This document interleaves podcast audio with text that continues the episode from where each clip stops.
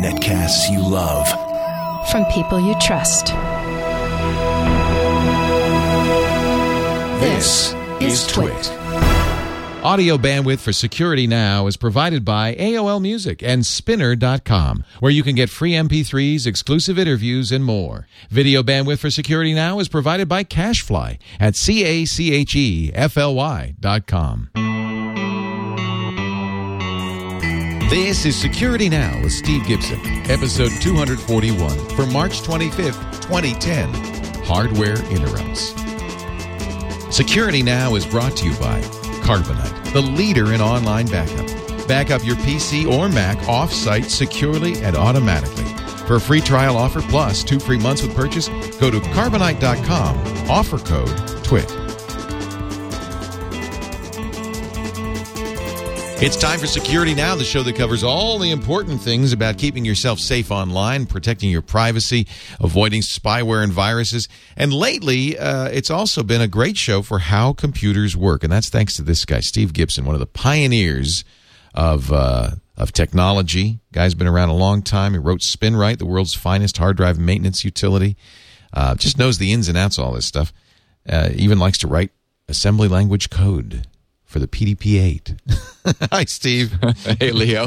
And remember, I'm old. And he's old. I'm old. In fact, it's funny the the the, the guy that blogged that, um, where he said, you know, Steve Gibson is an old man, old and weird. I think he said. Well, no. Uh, what was the? There was a term later on in, in that uh, posting. Uh, but some, but it was all positive. Kooky. Kooky. That's Kooky was the word he used. I well, I haven't heard that for a while. Not about myself, but just in general.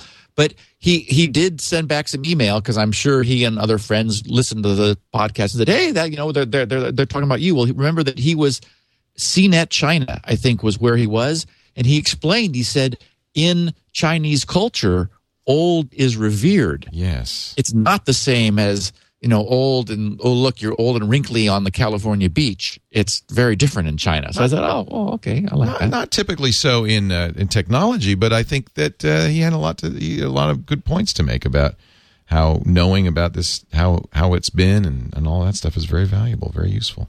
Well, it works for us here. And today we're going to cover something uh, along those lines. We're going to talk about. Uh, we're going to continue building a computer from first principles, right? Yes, and uh, I continue getting great feedback from people who are really enjoying this. I mean, we're still covering lots of good weekly security news, but my goal is in this computer series is to is is one of demystification rather than people just sort of like, oh well, you know, I turn it on and it lights up. It's like, okay, no excuses, nothing hidden. Let's look at exactly how this stuff works and if we take it in the right sequence and build from from one week to the next on what we've got before, I'm as I promised at the beginning of this, I am sure people can end up feeling, wait a minute, that's it? that's all there is? And yeah. it's like, yes, this really isn't. simple it is. It's really simple. It just does it very fast. So you get complex results. But right. but the actual little things it's doing are completely understandable. We're going to get to that in uh, just a little bit, but first, uh, let's see what's going on in the world of security and so forth. Interesting little story with Firefox. Um, I noticed since we've last spoken a week ago that Firefox, the current version train that everyone should be on is the 3.6 train, and it went recently to 3.6.2. Now, I got a call from my tech support guy, Greg, he and I were chatting like maybe a week ago, and he said, "Hey, um, have you upgraded to 3.6?" I said, "Yeah," and he said, uh, "My scrolling broke," and he's using he's using the mouse which I've spoken of and recommended several times, the Logitech uh, Anywhere MX mouse with that uh, inertia scrolling where you just sort of spin the wheel and and you get to scroll. And when you combine that with KatMouse, K A T M O U S E, which is the little free software, um, which automatically sends the scrolling to whatever window you're hovering over without you having to click in the window to, in order to activate that window to make it the current window. It's just, it's so wonderful. And uh, what he was complaining of was that 3.6, he had upgraded from 3.5 to 3.6, and that broke. And so I thought, oh, well, no, it's working for me. And uh, so he went back to 3.5, and then it worked. And then later last week, I tried upgrading one of my laptops from 3.5 to 3.6, and it broke. So I had duplicated Greg's experience. Anyway, when I saw that Firefox, so I, so I left myself at, at 3.5 on my main machine. And when I saw that Firefox had gone to 3.6.2, I thought, well, I'll just, I wonder what they fixed. Well, they fixed a heap overflow corruption problem. There was a security concern, which was the main impetus for this. But they also talked about multiple stability fixes. So I went into the detailed changes at 3.6.2, and in there was a bug number 540510 that said, quote, scrolling messages forwarded back from a plugin are dropped instead of processed. It's like, oh, please, this could this be it? So I was able to on the prior to upgrading, I was able to duplicate the problem. And I noted, for example, that when if I happened to be scrolling, if the mouse was hovering over a an object on the page, like a flash object or or something that was fancy, the, the, the page wouldn't scroll. If I deliberately moved the mouse out of that, then it would scroll again. So it was exactly what the symptomology was, which was scrolling messages were getting lost. I upgraded to 3.6.2 and that problem was fixed. So, Huh. uh, Isn't that anyways. interesting? Yeah. Now, So- and- that's from the heap overflow or? No, no, they called it a regression problem. So it was something, it was a bug they introduced inadvertently at some ah. point along the way. What is regression? what is a regression error? What does that mean? Well, the idea is that that while you're fixing things, you change something that sort of brings back a problem that you had fixed previously. And so regression Ah, testing You, re- you regress, regress to a previous bad state. you- exactly you regress one aspect some something that was fixed at one point comes back again Right. and so one of the things that that you know like major companies like microsoft will do is they'll deliberately create a a, a forward moving test suite that tests to make sure that everything that they had fixed before stays fixed and that's what's called regression testing to make sure that you haven't reintroduced a problem that you'd fixed before so i mean it's it's one of the reasons this stuff is sort of slow to to get done is that they're not just jumping in and going oh there's the problem and you know Right. change an ampersand to a circumflex or something you know like oh we had the wrong character that we typed there they also want to make sure that they test they they they add to their test suite a check to make sure that this behavior never comes back for for any reason Right. so You so know, that- that's uh, isn't that though? Doesn't that kind of come from poor programming practice? If stuff is so tightly coupled that a change in one place uh, changes things. I mean, I know it's unavoidable because you know we're maintaining lots of code written by lots of different people. But ideally, in a program, you shouldn't have these kinds of interactions. ideally leo Uh, Am I showing my naivete? would- Yeah. ideally this podcast would not exist Okay, I see what you're saying. Ideally, we wouldn't need to be talking about this. However, Yeah, we live And in, the fact, real world. Down in my little errata section, I want to. I'm going to talk a little bit about about sort of. Is it time to rethink all of this? I mean, Oh, this is okay. just getting so ridiculous. Okay. So, also, I'm sure you're aware, and I just wanted to uh, cover it briefly in in our podcast. The updates with Google's uh, trials and tribulations relative to China and and what they've decided to do recently. Since we last talked, Google did follow through with their with their statement from January 12th that they were going to stop censoring the results from their google.cn search engine. And the way they did it, and maybe you can clarify this for me because I was confused by this. I know you've been following it more closely than I have. They did it by redirecting the google.cn traffic to google.com.hk. Right. That is to their, to their Hong Kong domain. Um, since then, China has blocked that. But in the Google blog, they they said, "quote Figuring out how to make good on our promise to stop censoring search on Google.cn has been hard. We want as many people in the world as possible to have access to our services, including users in mainland China. Yet the Chinese government has been crystal clear throughout our discussions that self censorship is a non negotiable legal requirement. We believe this new approach to providing uncensored search in simplified Chinese from google.com.hk is a sensible solution to the challenges we've faced. It's entirely legal and will meaningfully increase access to information for people in China. Unless We it's very- blocked by the Chinese But and they government. said we very much hope the Chinese government respects our decision, though we are well aware that it could at any time block access to our services. Right. So, uh, do you do you understand what they're talking about? How them simply bouncing people to .com.hk instead of .cn was was legal or wasn't breaking the spirit of what the Chinese government wanted them to do? I think their position is that um, you're going to a website outside of mainland China. Now, oddly enough, Hong Kong is owned by mainland China, so this is why I'm not sure. Let's say that's a that's an area I don't get, but let's say they moved it to the U.S. that you got redirected to Google.com. Well, the Chinese government can't assert what Google.com does. So all that remains to the Chinese government is to block sites outside of China. Okay, Now, as they do with their as they with do with Twitter and firewall. Facebook and Yep. uh, and uh, many Google properties, Oh, including YouTube. Blogger and and yeah, and YouTube.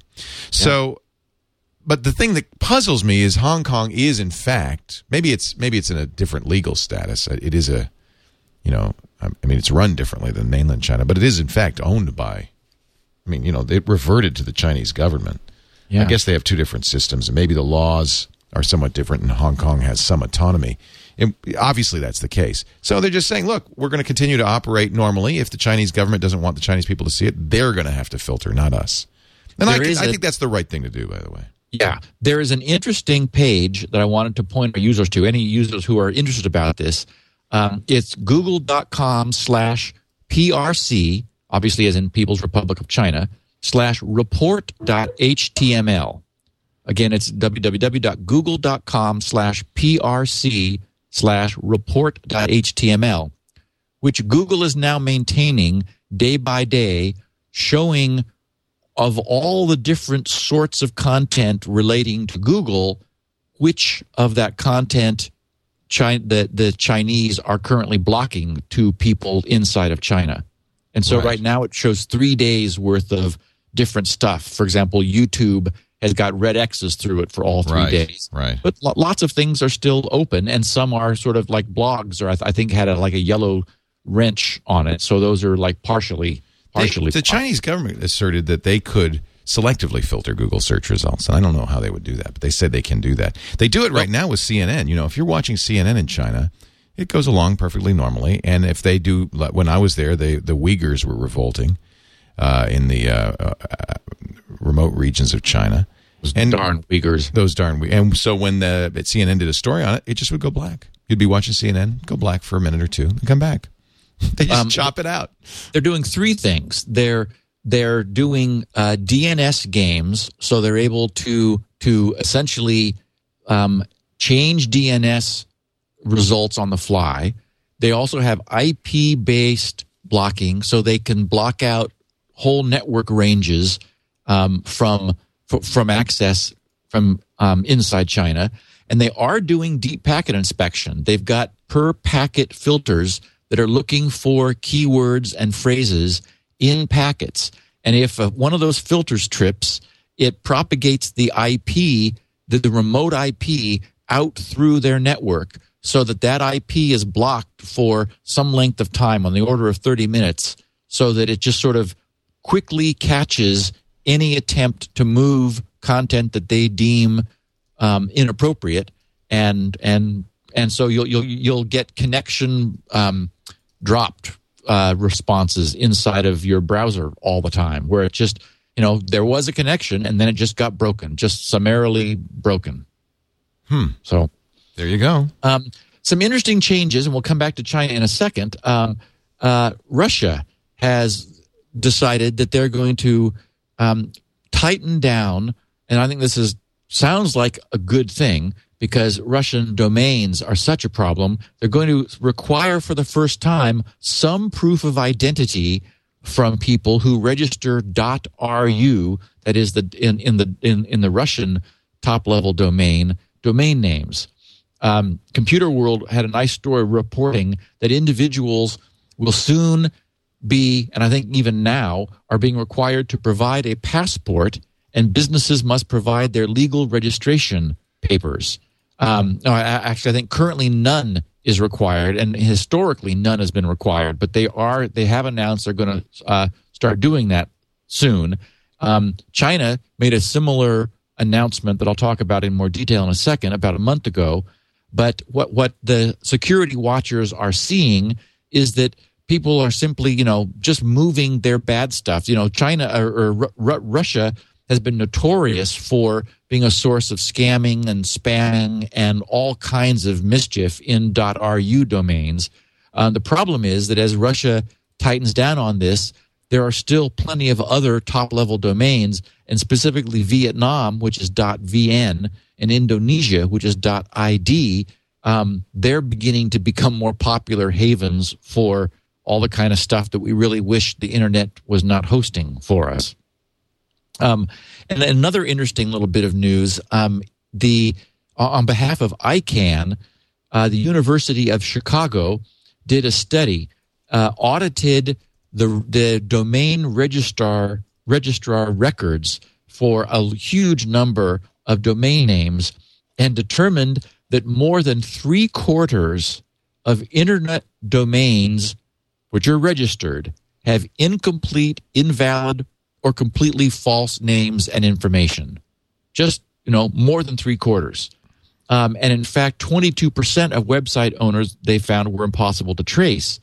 Now, I look at this as like, okay, well, that's too bad, except that, you know, this notion of registering a domain anonymously is a long-standing tradition on the internet. There was, you know, there was this notion that one of the things you could get with the internet was anonymity and privacy. And if you were in a situation where for whatever reason you felt you had a message that you wanted to to make available publicly, um, anonymity and privacy were some things that the internet brought along. The problem, of course, is with that being a, it's, it's a double edged sword and so then there, that brings with it security and safety problems. Right. It's a it's an interesting tension between privacy yes. and um, and anonymity, and then the fact that people, when they're forced to use their real names, act nicer. they don't send well, spam. They, you know. Yes. So I don't know yes. what the answer is. It's a tough one. Well, in fact, China a month ago decided that they're going to get really serious about this um, from now on, and this policy is now in place, China will require a face-to-face meeting with a with anyone wanting to register a domain. Wow! In, during which a photograph will be taken of the registrant wow. and the other personal details confirmed. Um, after this policy went in place, uh, state-owned Ch- Chinese uh, state-owned network operators have so far, just in the last couple weeks, closed 130,000 sites that did not have um, official uh, confirmed records. Um, uh, and China has said that any existing sites, any existing domains that do not have officialized records by the end of September will be closed. So they're really trying to clamp down. You know, they say that they, they want to deal with the problem of pornography um, within China, and that this is their approach for it. And then they always the use pornography as their excuse, but really it's yes, dissent. We know it's, it's a lot of political dissent. Yeah, yeah. Exactly. Um, and then even more chilling, the head of Chinese of Chinese uh, IT ministry uh, said that they are continuing to research what they call a real name system for the internet, which would require users to register, Chinese users, to register their real identities before using public online message boards and so forth. Yeah. So basically, stomping out anonymity within, you know, to the degree that they have the control to do so. Yeah. So that's a huge, and that huge. and that underscores the problem where uh, yeah, yeah anonymity can be is is valuable in some cases for dissent for whistleblowing um, and and of course a repressive government doesn't want anonymity even though that causes problems on the internet Yeah. So there's so many little, a myriad of other problems. For example, that are that are happening all the time, eh, continuously. Um, I scroll through them, just the, these endless lists every week, and I think, okay, well, these are also obscure. That they that they, I'm not going to go into them because it'll annoy most of our population of listeners because it doesn't affect them. But I just, as I was looking through this list this morning, just sort of shaking my head that we're, that, you know, and it refers back to what you were saying earlier, Leo, about like, you know, problems popping back up that we'd stomped out before, this whole regression issue. I just sort of thought, you know, I hope somewhere someone is, it's really got to be a big someone like an Apple or a, or a Microsoft or maybe Linux guys are are standing back and saying, you know, we're losing this race, and, and arguably we are losing this race. the The number of problems that are newly found, you know, the AV companies who are looking for new, newly created viruses. I mean, th- they're in the tens and hundreds of thousands, and and we're seeing the problem of the the, the signatures not being updated quickly enough, and uh, just this constant flux of exploitation. And you you you have to think okay wait a minute. The problem i mean we understand where this came from because all of us have been around long enough to have seen machines that were initially not on the internet but but even then had problems with floppies getting infected. So it's not like the internet was the cause of this but it's it's the the architecture, the fundamental design of our machines are not secure. I mean, the fundamental architecture, the design evolved from a time when there was absolutely no, and I mean no concern about security, which is difficult for probably our younger listeners to even imagine. But there was n- once upon a time no concern for security. It just wasn't it wasn't on the map at all. And it it it, it began of course in the mainframe era where you started to have multi-user systems where where it said okay, well, we need some sort of authentication at a terminal for someone who needs access to records because we don't want to leave our record systems open to everyone, and we need some audit trails and some accountability. So that that sort of that notion of of some concern for security began to happen, and then of course the internet sort of grew organically from a an experiment in gee could this notion of autonomous packet routing work on a you know be a scalable solution so that we're able to connect things. And I remember when I first you know began hearing about this notion of a a global network, it's like okay, well that, that that's ridiculous. You know, you're not going to have that. Well, whoops, you know, we do. And then there was the problem of the chicken egg, where it was like, well, who's going to put their computers on the internet because there's there you know there is really nothing there or who's going to bother to put content on because there's no users remember, remember that that Yeah. whole discussion Yeah. and it, again it just sort of organically happened it just it it, it did happen and then then microsoft got cla- got caught flat-footed because they were going to go off and do msn the microsoft network to compete with the source and CompuServe and the other and AOL, the other sort of dial-up BBSs. And then when the net happened, Microsoft said, "Oh, gee, I guess we're not all going to be using big modem pools and having people dial in all the time." And they didn't have a, a, a networkable operating system really so they just sort of stuck Windows on the internet. And, you know, I came along and realized that they'd also stuck everybody's C drive on the internet. yes. It, it's like, oops, gee, we hadn't really thought about that being a problem.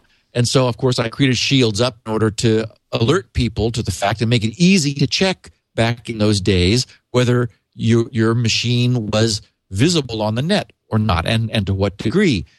So, so now, of course, malware and viruses has what it would dream of having, which is universal connectivity, so that it can get up to mischief. But all the way through this, there's never been a reset. There's never been an opportunity or a moment or or I mean any place where where people said, "Okay, wait a minute. This is not going to get fixed until we get serious about completely rethinking the way our systems work."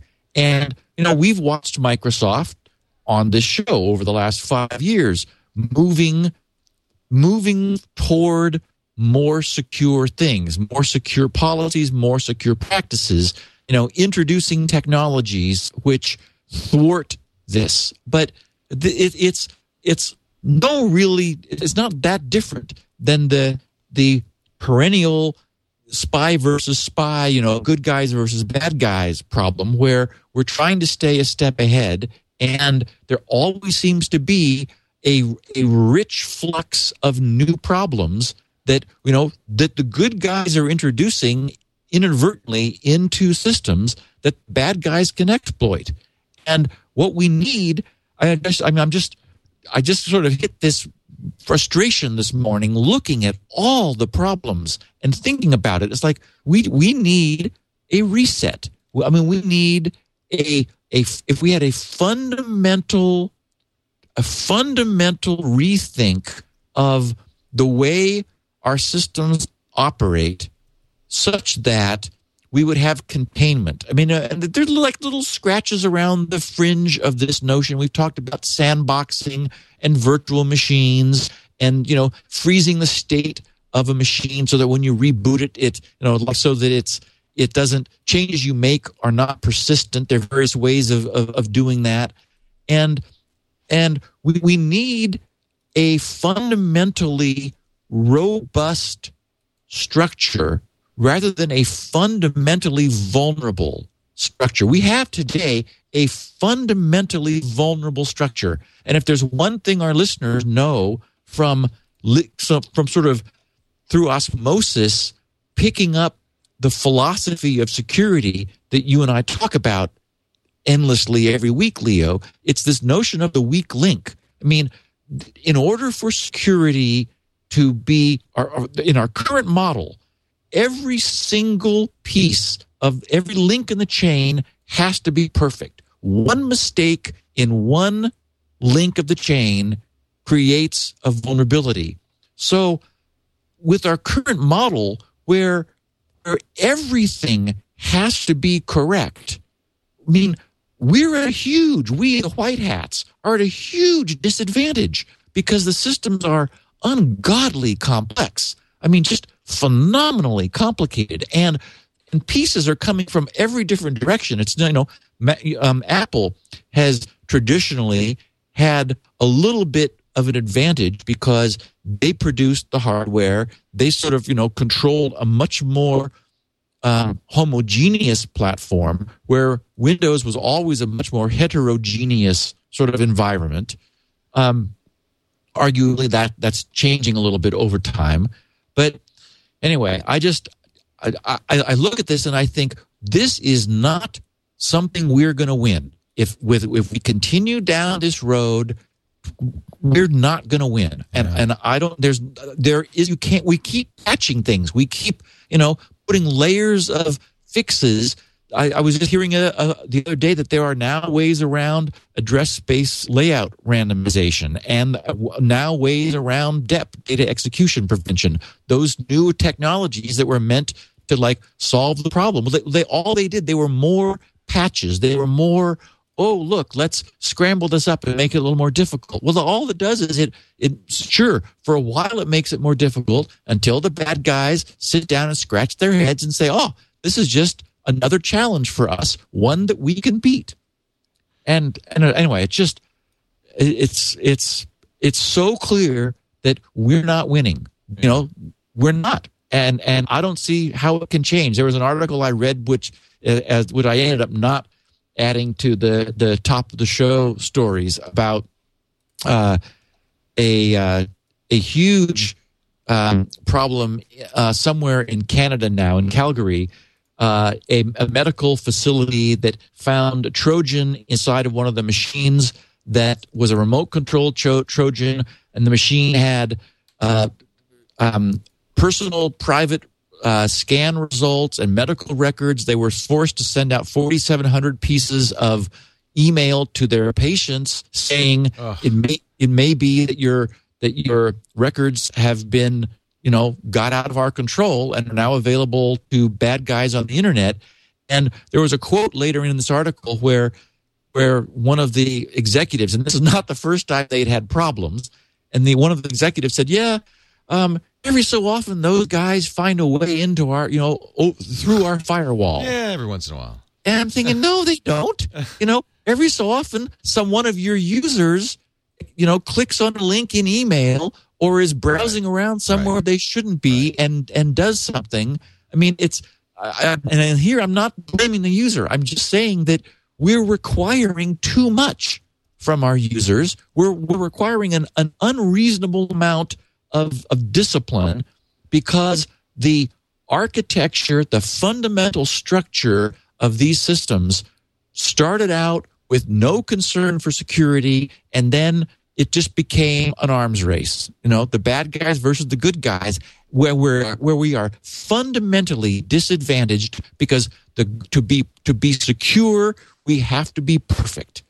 And there are there's just too many opportunities to make a mistake. We only have to make one mistake out of a bazillion and that creates an opportunity. So you're, you're saying it's essentially it always going to be a lopsided battle. There is no way to achieve ultimate victory, and not, as long as there's current architecture, and as long as there's incentive for the bad guys to crack, they're going to crack and eventually succeed.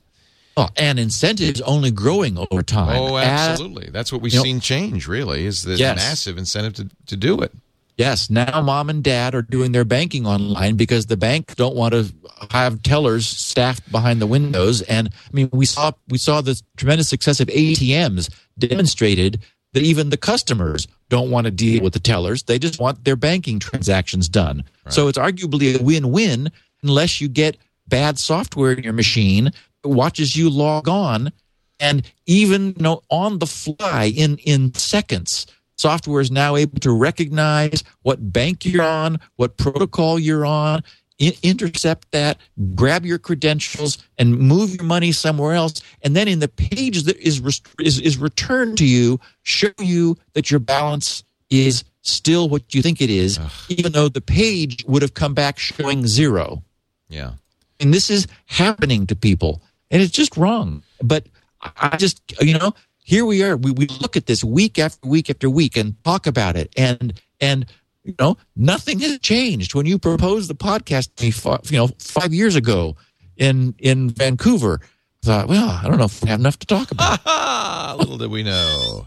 and it's only going to get worse. Now, you're not the first person to propose an internet reboot. Uh, in fact, I know at Stanford there's a working group working on the next generation internet and, and and really they're thinking we start from scratch. Well, it's not the internet, Leo. It's our machines. Well, it's protocols. It's everything, isn't it? Yeah, it's everything, it's and that's why it'll this... never happen because there's too much legacy, and well, you can't break yeah. everything. You just cannot break, and and there's no way to do this gradually. I, mean, I guess there is. well, know. we've been we've been we. It's no one I don't see anyone who did who took a timeout, which is why I think maybe Microsoft somewhere in some corner certainly they must mean you know they're the one we keep blaming for all the problems. They're scurrying around you know getting the blame for the defects that are arguably theirs except i defend them saying yes but i understand how hard this is. So maybe somewhere they've got some secret weapon project where know they're they're trying to figure out how not to break compatibility with everything we've done, yet fundamentally change the way these systems work so that we don't have this weakest link principle. If, if as long as as long as there's a chain of interdependent things that all have to be perfect such that one problem breaks everything, we're we're screwed, frankly. there's no It's other true. there's no other way to put it. So if you Google find G E N I, the word find F I N D, which is uh, an acronym for Future Internet Network Design, and GENI, which is an, an acronym for Global Environment for Network Internet Innovations. This is a four-year project, which is, by the way, only it's three out of the four years have been completed. Uh, funding the BB, BBN, the folks who invented the internet, to create um, a clean slate approach to the internet's underlying architecture. However, we haven't heard a thing about it since it was started in 2007. So I'm not I'm not sanguine that there's there's any progress being made. Well, and the internet is part of the problem. But Well, it really says not- a new internet could ultimately mean replacing networking equipment and rewriting software on computers at a cost of billions of dollars. Um, and I, I just don't think it's going to happen. But the, but uh, clean slate advocates say current piecemeal efforts to address security and other problems only create inefficiencies and open the network to, as you just said, more risk.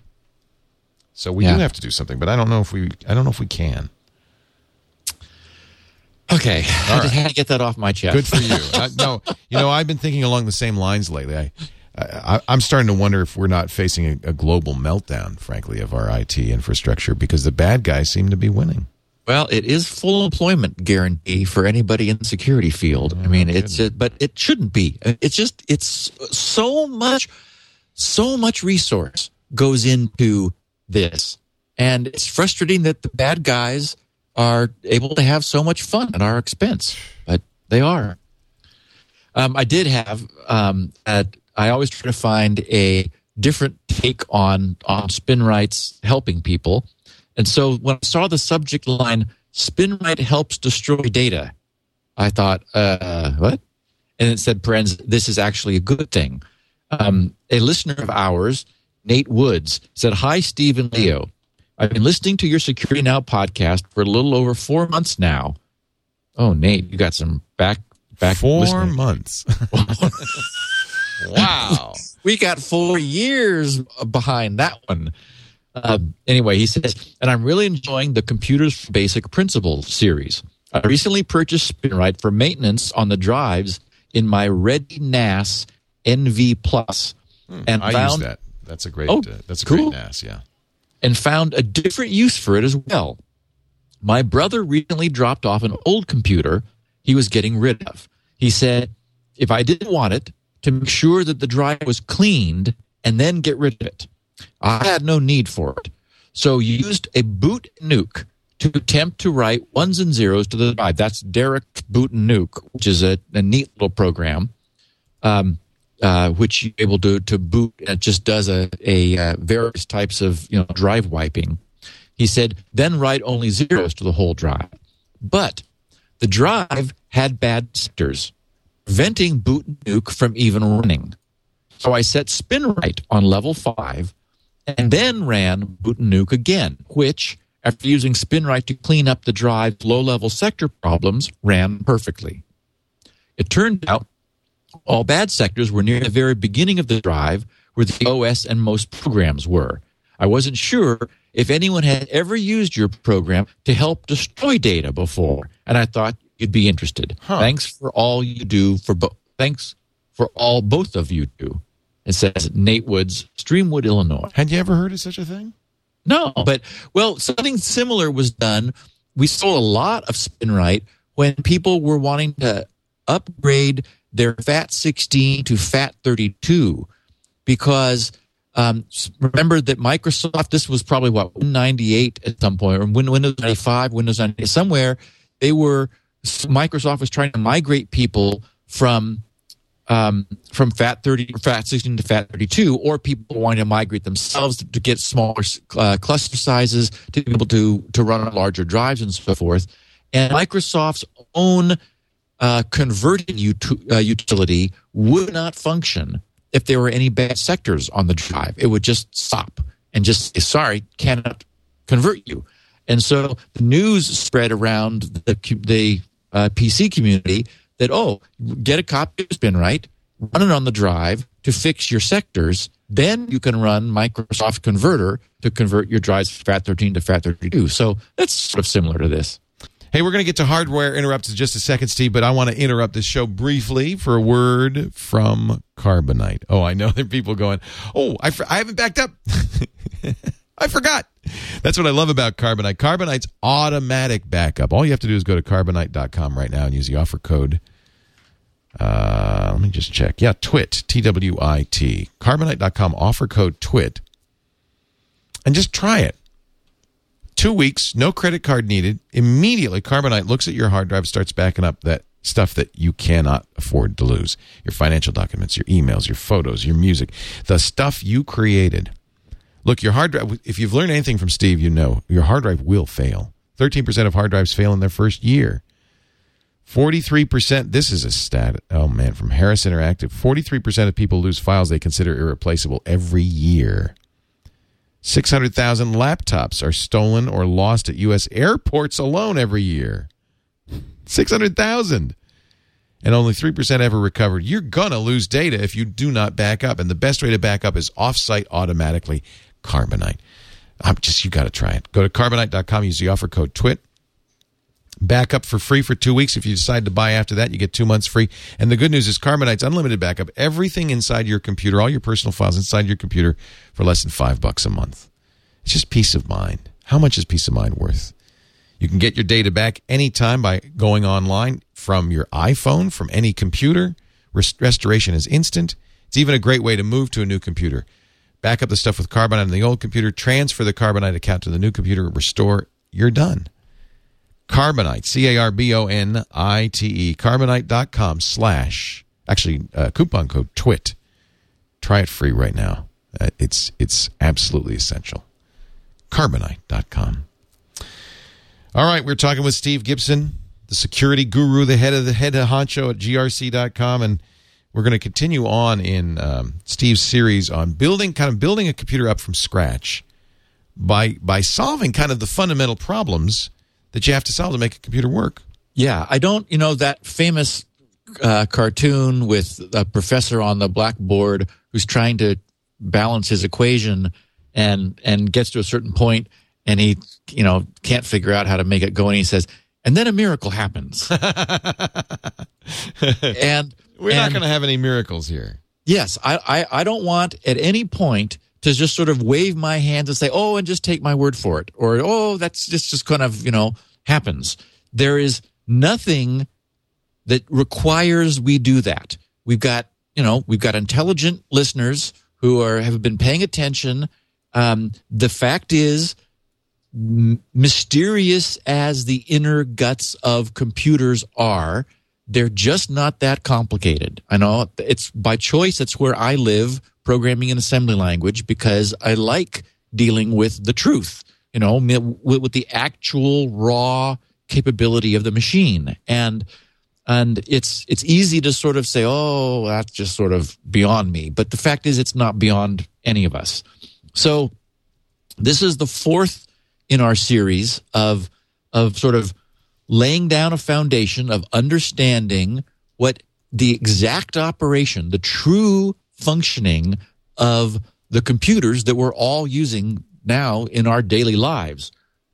In the first installment, we looked at this, the whole concept of having a, a programmable machine where we had just a block of memory that was addressable word by word and something called a program counter, which counted through the steps of the program advancing word by word, and that these words that were read were broken down into fields of bits where one group of bits was the so-called opcode, the operation code, which instructed how the computer would interpret the rest of the bits in the word, which, for example, might have been an, addre- an, an, another address in memory telling, for example, the computer to add the contents of that memory address into an accumulator or subtract them or invert them or rotate them or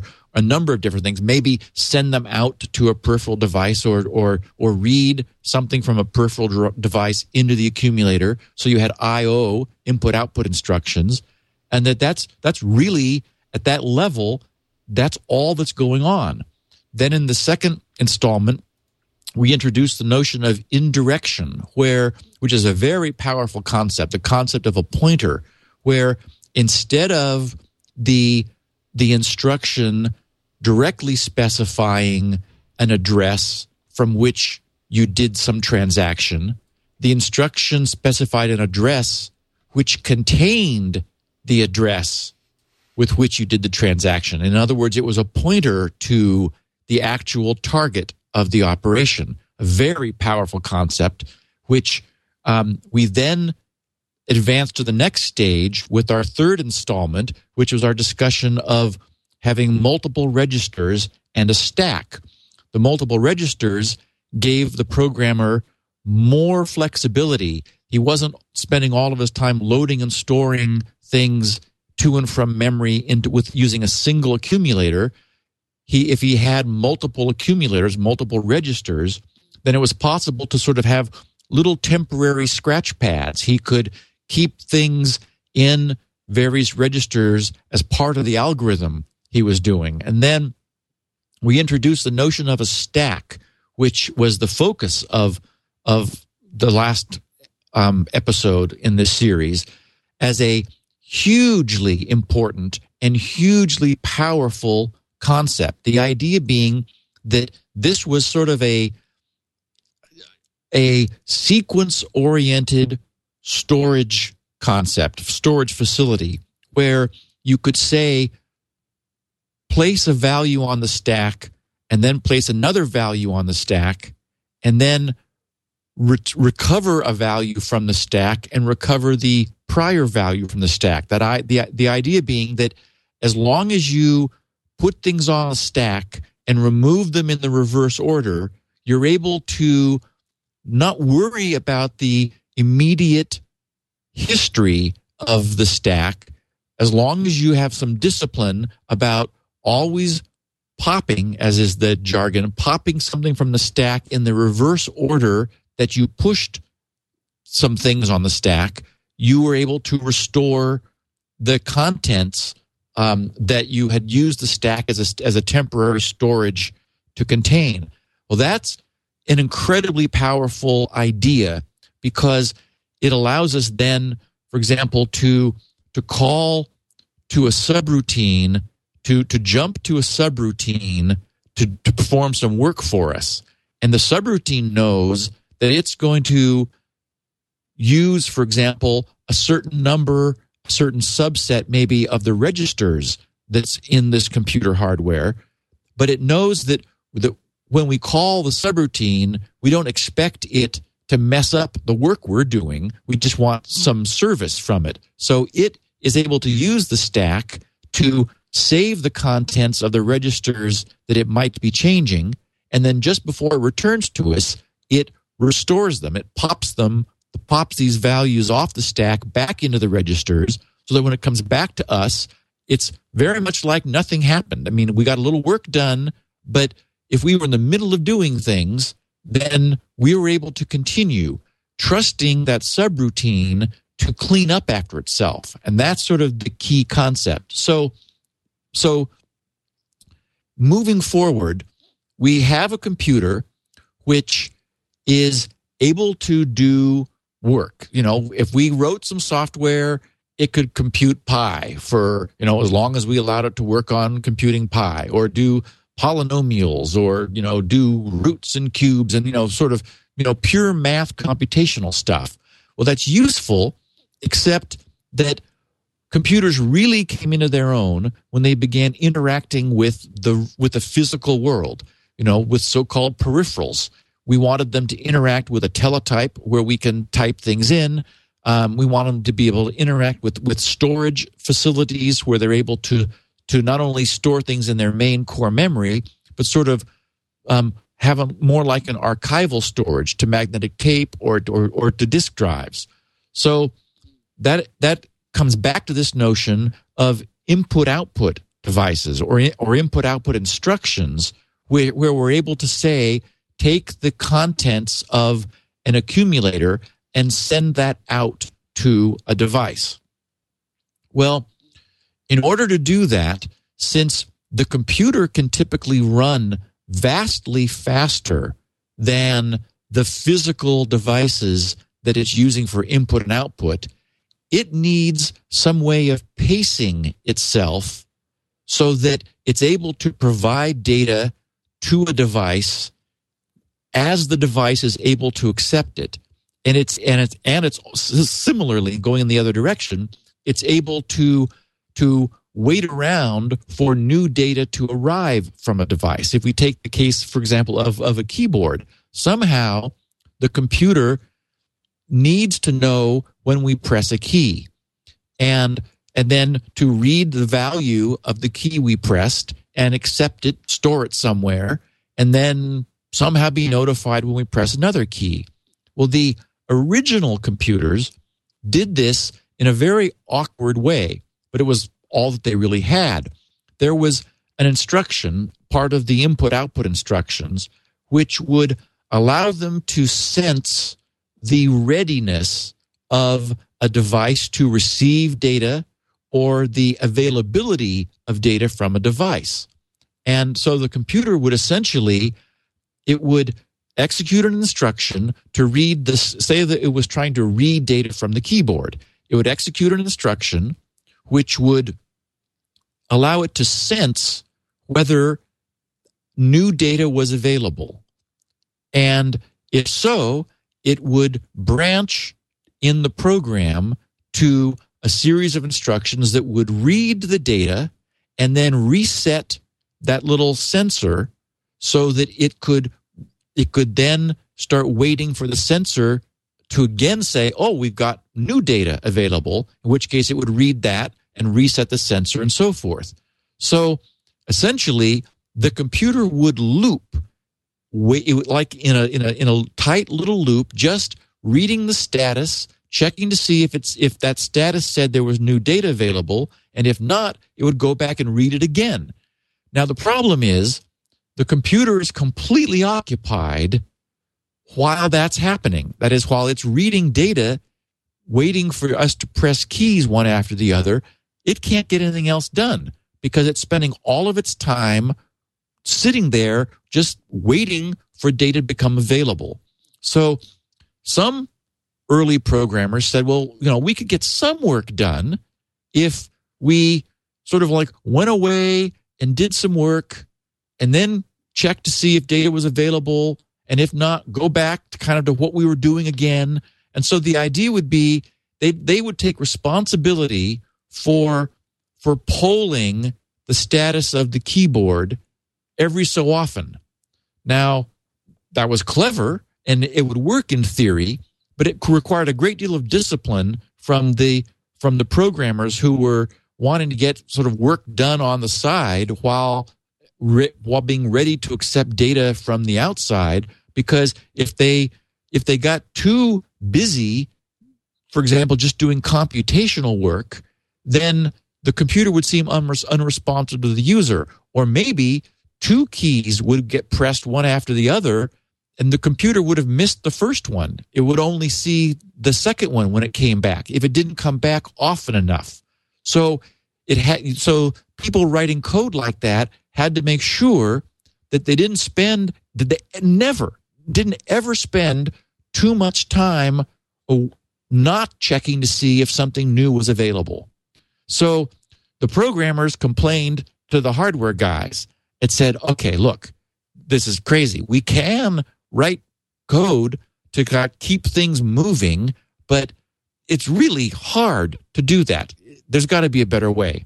What was invented was the concept of a hardware interrupt, which is an incredibly powerful and and as always, when I when I start talking about incredibly powerful, you know that what's going to follow is and dangerous. You know, I mean, with power comes responsibility. Like we were talking to uh, four weeks ago when we talked about pointers, and I said pointers are incredibly powerful, but oh boy, can they be trouble if you're not very careful with them. Similarly, hardware interrupts are very powerful, but I would be I would not be surprised to learn that, for example, Toyota has had a problem with that kind of power because it's the way computers become asynchronous. If if you didn't have any interruption, if all you were doing was running code like computing pi, then the computer is entirely what the computer does is entirely deterministic.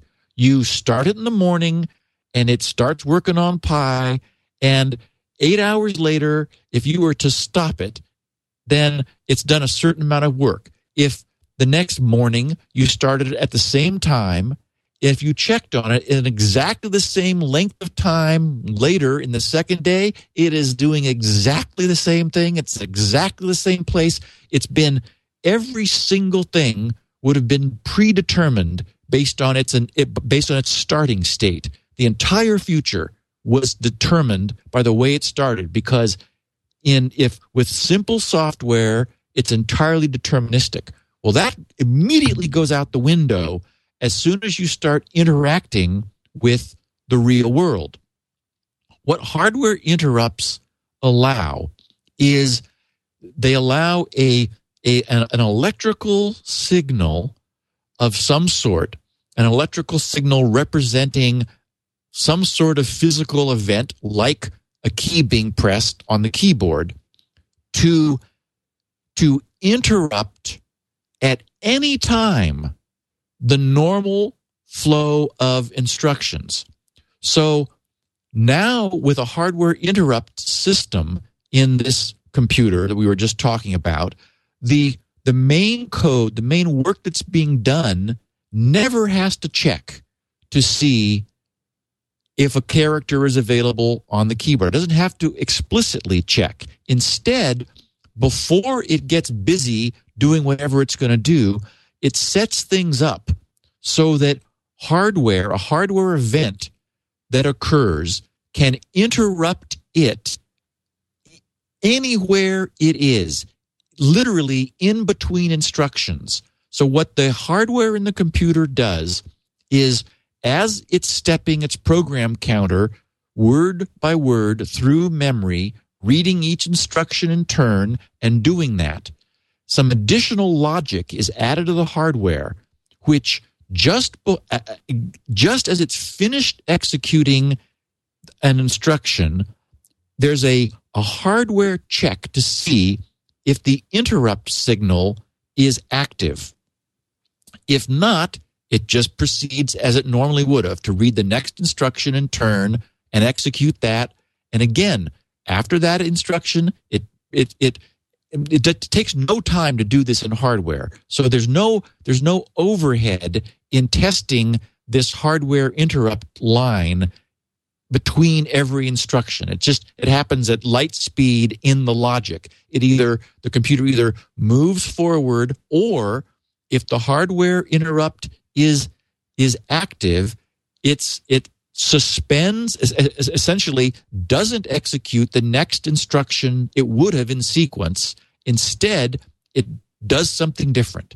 Now, what it does in detail is a function of sort of the generation of the hardware.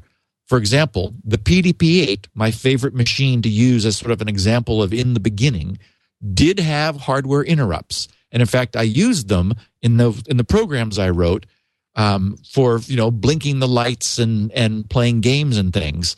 Um, what what the PDP-8 did was when a when a hardware interrupt occurred, where wherever it was executing in main memory, it forced the the that next the, the the location of that next instruction it would have executed to instead be stored in location zero in main memory, and it changed the program counter to a one.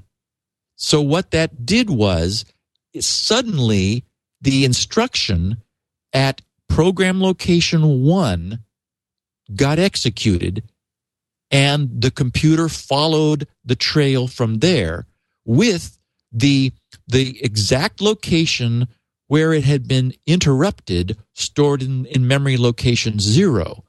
Of course, that allowed storing in, in zero allowed the computer to get back to to return eventually to exactly where it was. So so this was a huge innovation. Suddenly you could you could set things up so that for example when a key is pressed no matter what you're doing at the time suddenly you are where you were gets stored in location 0 and you start executing at location 1 and the the formal name for that location 1 is an interrupt service routine or an ISR as it's abbreviated. Interrupt service routine meaning that that routine that code is is going to service this interruption that the computer has just experienced. So what does it have to do? Well we have no idea now where we were we don't know what we were doing when we got interrupted so now what we've in- introduced is non-deterministic computing where where real-time events occurring at any time change the flow of code through the computer. Well, if we want to for example read the data from a keyboard and store it in a buffer somewhere, we have to make sure that almost like a physician that, that, that promises to do no harm. We have to make sure we don't change anything. That is, the computer was in the middle of work of some kind, but now we've got to use the computer's own resources to read the keyboard and figure out where we were in the buffer and store what we read in the next byte of the buffer and and so we but then we need to return to what we were doing when we were so rudely interrupted with but leave the machine in exactly the same condition as we found it. So this is where the stack brilliantly comes in because remember it's this beautiful sort of flexible scratch pad which as long as we pull things back from it in the reverse order we stored them we get them all back. And and what's cool is that the program we interrupt can be using the stack too we just need to make sure we put everything back the way it was.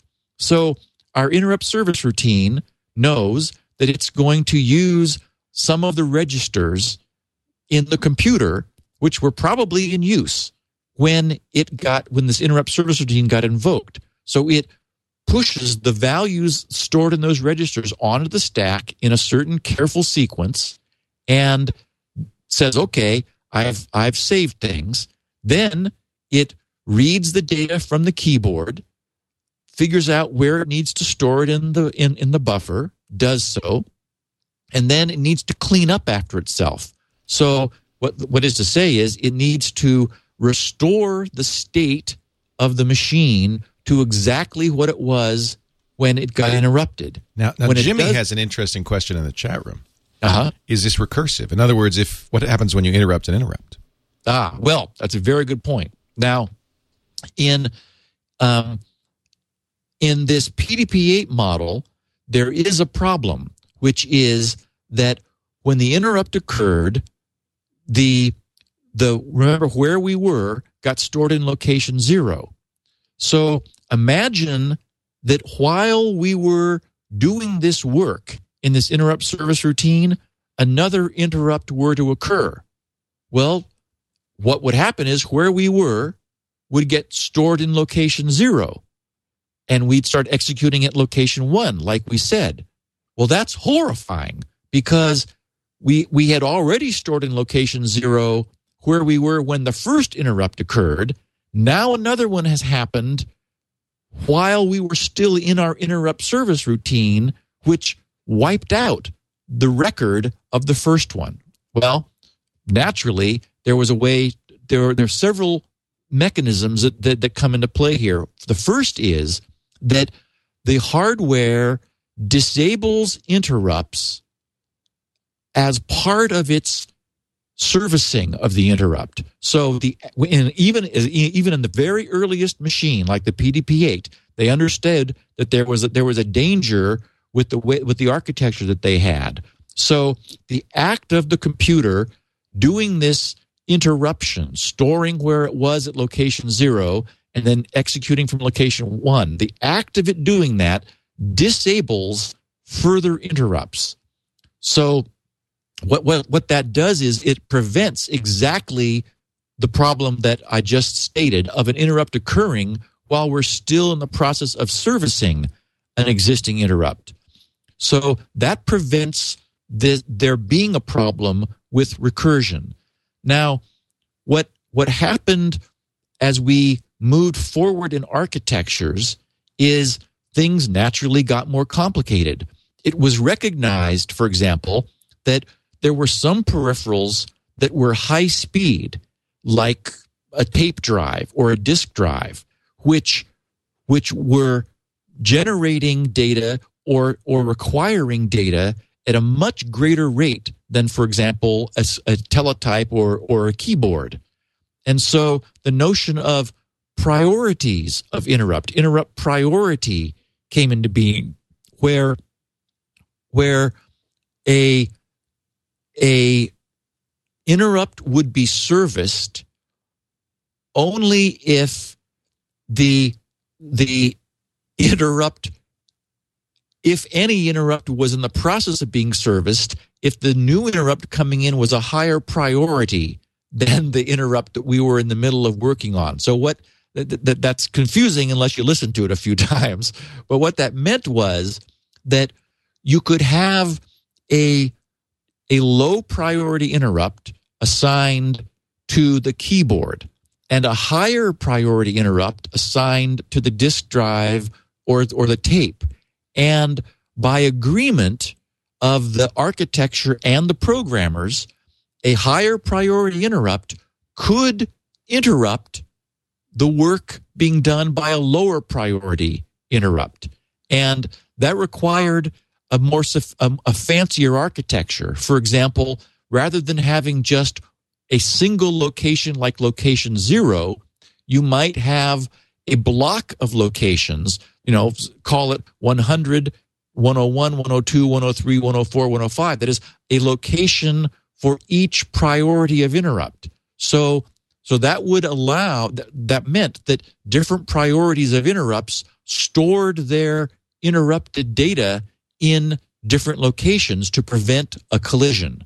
So again, mechanisms were created that, that, that allowed that. But the concept here, the main concept is that we've we've gone from a a system where where the starting state determines the entire future of the of of the computer which would be the case for example of us computing pi where we're just following instructions one after the other ad infinitum to a very different system where we're we're now able to respond in in essentially in real time to physical events happening in the real world.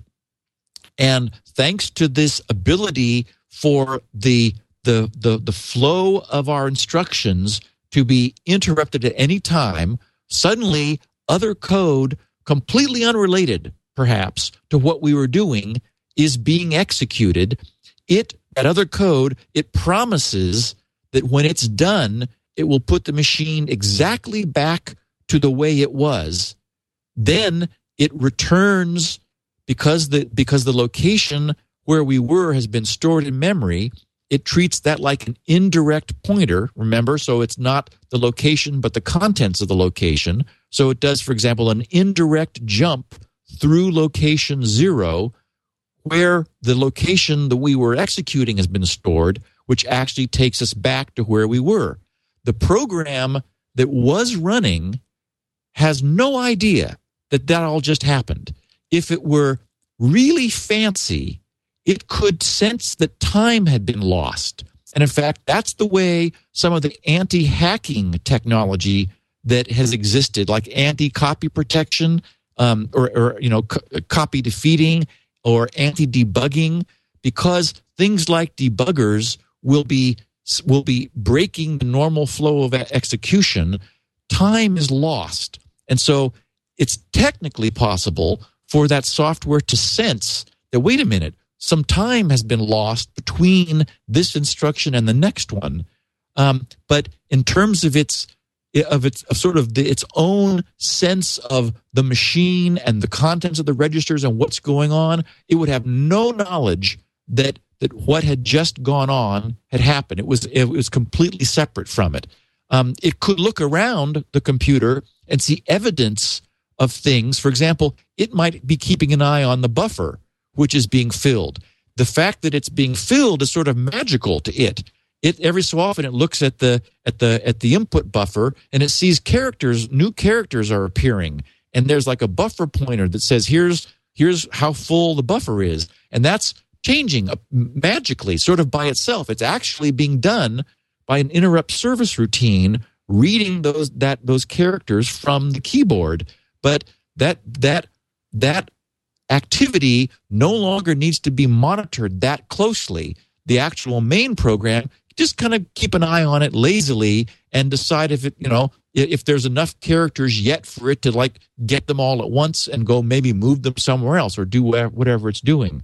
So it's a an incredibly powerful advance in the the the technology of the way computers work which has been responsible for you know taking us sort of to the next level of of allowing computers to interact with us in a very rich way. It's amazing how this all pieces together. Yeah, and not that tough. No, I mean, it's not at all. You know, if I mean if our listeners listen carefully, they now understand what hardware interrupts are. Right. And it's you know, it's sort of like duh. I mean, that's how that's how they ought to work and that's how they do. That's all there is to it. Well, I, think the thing I like about this series is that it just it's almost that it has to be this way. It's like, well, this, these are the problems you have to solve, and one by one you solve the problems, and it just kind of inevitably almost is this way. I guess there are other ways you could solve it, but this is such an easy, straightforward, logical way to do it. It's like there's a certain inevitability to it, is I guess what I'm saying. Right, Yeah. right. I, I think it follows logically. One one concept follows logically from the next. I mean, Right. some of these innovations were brilliant. The notion of a stack, the idea that you could you could have a stack pointer, which you where you know you'd sort of give it a region of memory for it to worry about, and you could just kind of give it things, and then if as long as you took them back in the reverse order, it would it would remove them from the stack in the reverse order that they it had pushed them on the stack, creating this incredibly flexible facility for having like temporary storage in in the computer. I mean, that was a that was a brilliant I love addition. I love the stack. I Yeah. just love it. Um, I did mention that I would talk a little bit about um, Windows Yeah. when we were talking about applications freezing. Right. The uh, the message event or the event key. Um, Yeah, the, the message loop it's called. right. One of the first things a a Windows programmer learns, and this may be less true now than it was. Things like Visual Basic and some of the more recent languages sort of obscure the reality of what's going on inside of Windows. But the original concept with Windows was that programs would would that, that, that Windows itself, the Windows environment before it was even an operating system, when it ran on top of DOS, it would hand programs tokens that were called messages. It would hand them messages, which was just a a, a value a um um a, a value from you know zero to something, which represented an event, and so it was also called the event loop um, s- sometimes, or the message um, the the message loop. And the idea was that the the code that the programmer, a Windows programmer, would write would ask Windows for the next event. And in doing so, it was turning control back to Windows. That is, it would say, Give me the next event. Well, if there wasn't a next event that affected that window, then the the software would just sort of wait. It would wait for another event to occur. And that was how you could have multiple windows on the on the screen that sort of seemed to all be alive at once, all active at once. That is, you could grab it and move it, or you could type in one. You, you could do different things. In fact, only one was receiving these Windows events, and so and as as the application processed these events, you know, displaying text or moving the window around or resizing itself, whatever the event told it to do, the window was animated. Well, one of the things that could happen is some applications take time to do something. Maybe they're copying a file to the hard drive or they're they're you know doing some encryption for example some some serious number crunching that's going to take many seconds. Well if the pro, if if a if a windows programmer didn't really understand the way to program windows they might upon receiving a like a a um, an, an event saying do the work from a, a button. Because buttons when you press buttons or, or or you select menu items those just generate messages. Everything in windows is a message. So the programmer might just go off and do that work like start doing some big encryption project. The problem is while he's doing that he's no longer asking window for windows for any new messages.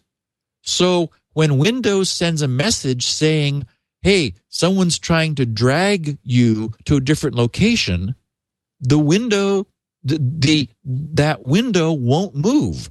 The because not because anything's broken, not because anything's hung. It's just, just that the the programmer of that Windows application didn't didn't consider that something else might still be going on while he's busy doing work. It's very much like this polling problem we just talked about, where if the program, if we didn't have interrupt system and, and the program wasn't going and checking back often enough to see if a new character had been typed, it could miss some.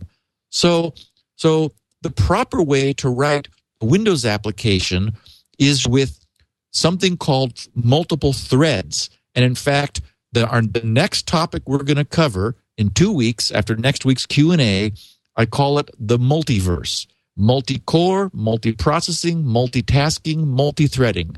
It's multi everything what what is all of that multiness at at all the various levels that it can occur? We now have enough of an understanding of how computers function to tackle that. But the idea briefly of multiple threads which we're going to cover in detail in two weeks, is that it's possible to sort of to sort of split off another execution ability from sort of within your program so that you could still you sort of split it so that you could still be asking windows for any new messages while at the same time you're you are inside the same program you're able to be doing the math or the, the long time consuming copy operation or whatever it was you were doing. And if programs are written that way, then they do not freeze when they're just busy doing something. If you if you don't write your program that way, even though there's nothing wrong with a program, it freezes. And people are so used to programs not freezing, that is staying responsive to the user interface, that they immediately think something's broken. And in fact, this was such a problem that, that Microsoft added technology to sense whether a program was not responding to its message loop. And that's where we've seen, I don't know when it, when it popped in, like maybe it was Windows 98, where Windows itself will put up not responding in in the message bar. I mean, in in the in the um in the uh, bar at the top of the uh, window as if we didn't know that it wasn't responding. It's like, yes, we know it's not responding because we're, you know, we're clicking on buttons and nothing's happening. Again, nothing necessarily is broken. It's just that the, the, the program wasn't written with enough flexibility in mind. Very interesting stuff. It is, it's very helpful to understand the underlying principles so that when your programs go south, you know what's going on. It's not a mystery.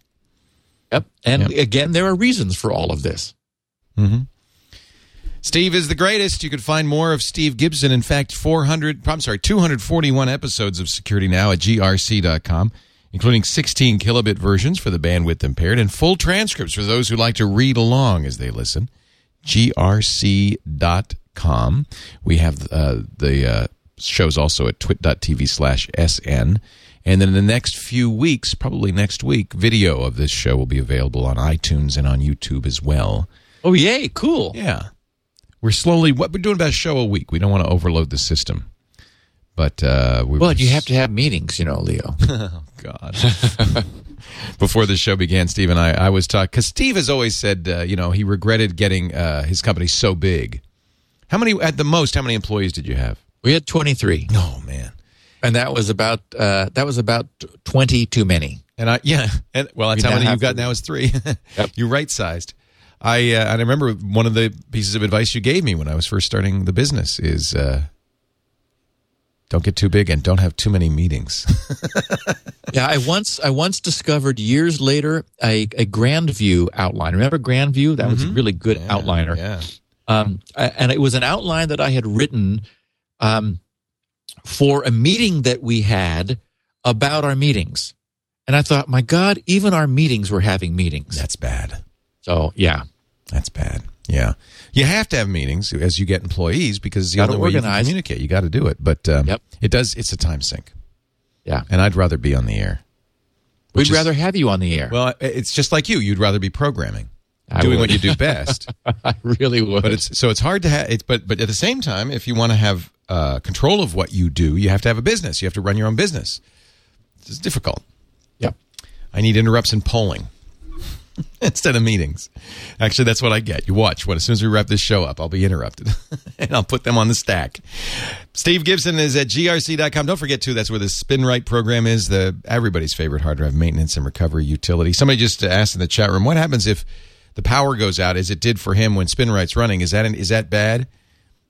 SpinRite does everything it can about about making sure that it uh, is able to be safe and survive through a power outage. It's been tested through for, for back when SpinRite was being reviewed actively by reviewers. They'd pull the plug out several times and plug it back in. They go, "Hey, nothing broke. It all works." Like, yep, I spent a lot of time making it be safe. Yep. So there you go. grc.com. Also, don't forget there's that great DNS benchmark. There's Wizmo. There's so many great free programs there- there too. grc.com. See, Steve, we will see you uh, next week. We'll have a Q&A episode. If you've got questions you'd like to ask Steve, if this has raised any questions in your mind or any security questions, go to grc.com slash feedback. There's a form there for you to ask your question, and maybe we'll use your question next week. Okay, my friend. I'll talk to you then. Thank you, Steve. Bye bye. Security now.